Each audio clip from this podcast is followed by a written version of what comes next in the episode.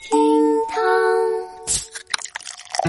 厅堂微博报给生活加点料。各位好，我是小雨，微博二百四十六万人关注。新郎接亲被要求考雅思听力。最近，广东惠州一位新郎在接亲的时候被整蛊考雅思听力，并且呢是一点五倍速的播放，连给他的题目都是手写的。如果他答不出来，就得用红包开路。哦，新郎介绍说，他跟新娘异国恋三年，恋爱六周年的时候决定结婚。两人在一起之后呢，就慢慢幸福的变胖了。新娘为了结婚减肥近五十斤。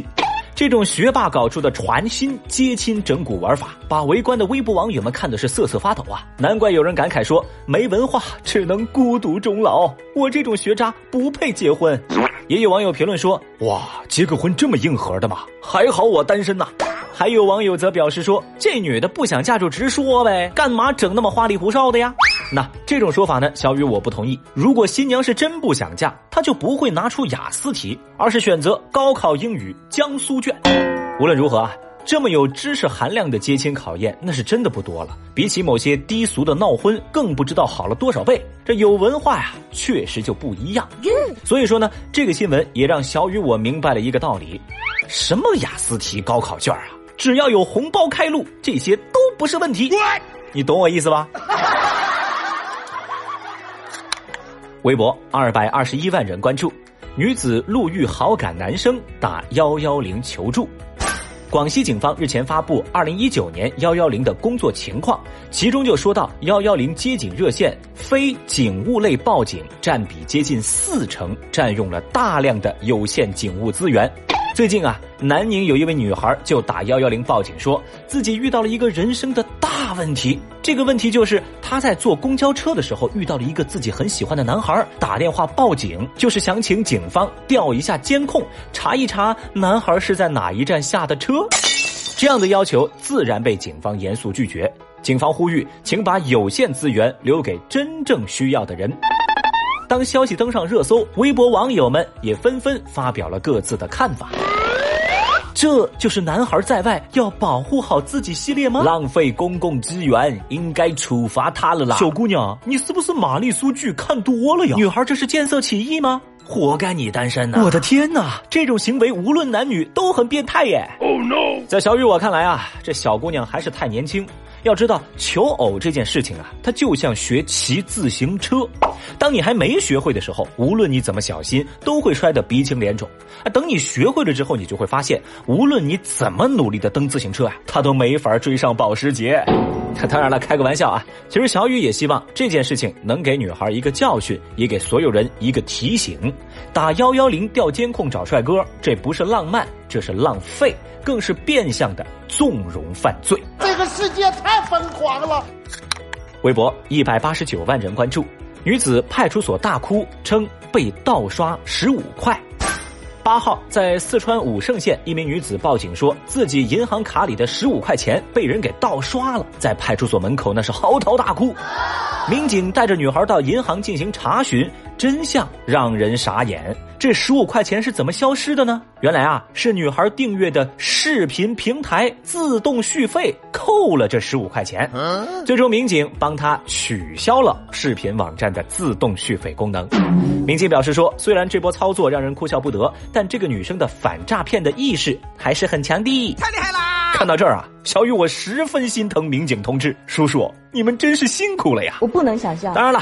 这半斤五花肉的钱，那也不是个小数啊！蚊子再小都是肉嘛。这事儿一方面是让人啼笑皆非，另一方面呢，也说明现在有些网站的自动续费功能那是真的坑，收费你也不带提示的。哎，拿我的钱就跟拿你自个儿的钱一样，你们的良心不会痛吗？对不起，sorry。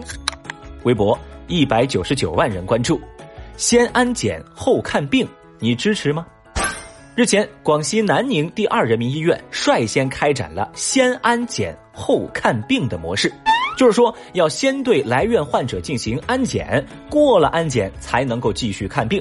但医院表示说，如果有人想伤害我们的医务人员，就得先从我们安保人员的身上踏过去。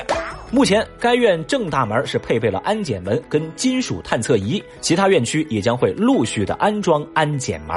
在一月六号这一天，先安检后看病模式在医院开始试运行，结果就在这一天当中，查获了各类刀具十多把，其中还包括一把管制刀具。这个结果，小雨我是真没想到啊！那说到这儿，我也很好奇，这些人呢，你们去医院看病带这些玩意儿整啥呀？甚至这里头还有管制道具。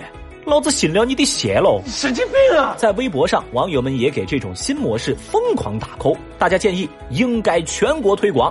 但是呢，还是有部分网友并不赞同这样的做法。那么正在听节目的您，支持医院先安检后看病吗？支持的扣一，反对的扣二。来看一句话热搜头条。商务部消息，中共中央政治局委员、国务院副总理、中美全面经济对话中方牵头人刘鹤将于本月十三号到十五号率团访问华盛顿，与美国方面签署第一阶段的经贸协议。双方团队正在就协议签署的具体安排密切沟通。商务部会同相关部门开展第六批投放中央储备冻猪肉两万吨的工作，同时各地加大地方储备肉投放的力度。目前已有二十个地方已经或正在投放地方储备猪肉九万多吨。中国通信院的数据显示，二零一九年全年国内手机市场的出货量三点八九亿部，同比下降百分之六点二。其中，二零一九年十二月国内手机出货量同比下降百分之十四点七。胡润研究院发布二零一九胡润中国五百强民营企业榜单显示，阿里巴巴以三点八万亿市值位列第一，腾讯以二点九万亿市值位列第二，平安保险以一点五万亿市值位列第三。八号，印度各地爆发工人罢工运动，抗议莫迪政府的私有化政策。部分工人迫使火车停运，另有多家商店及银行被迫关门。多地还出现了公交、出租以及人力车大规模的停运。英国王室成员哈里王子及其夫人梅根发表声明，将不再担任王室高级成员，并追求经济独立。若退出王室，意味着他们不再参与王室系统，可以享有基本隐私权。国外媒体的消息当地时间周三，美国驻联合国大使凯利·克拉夫特致信联合国安理会，表示美国准备无条件的与伊朗进行严肃谈判。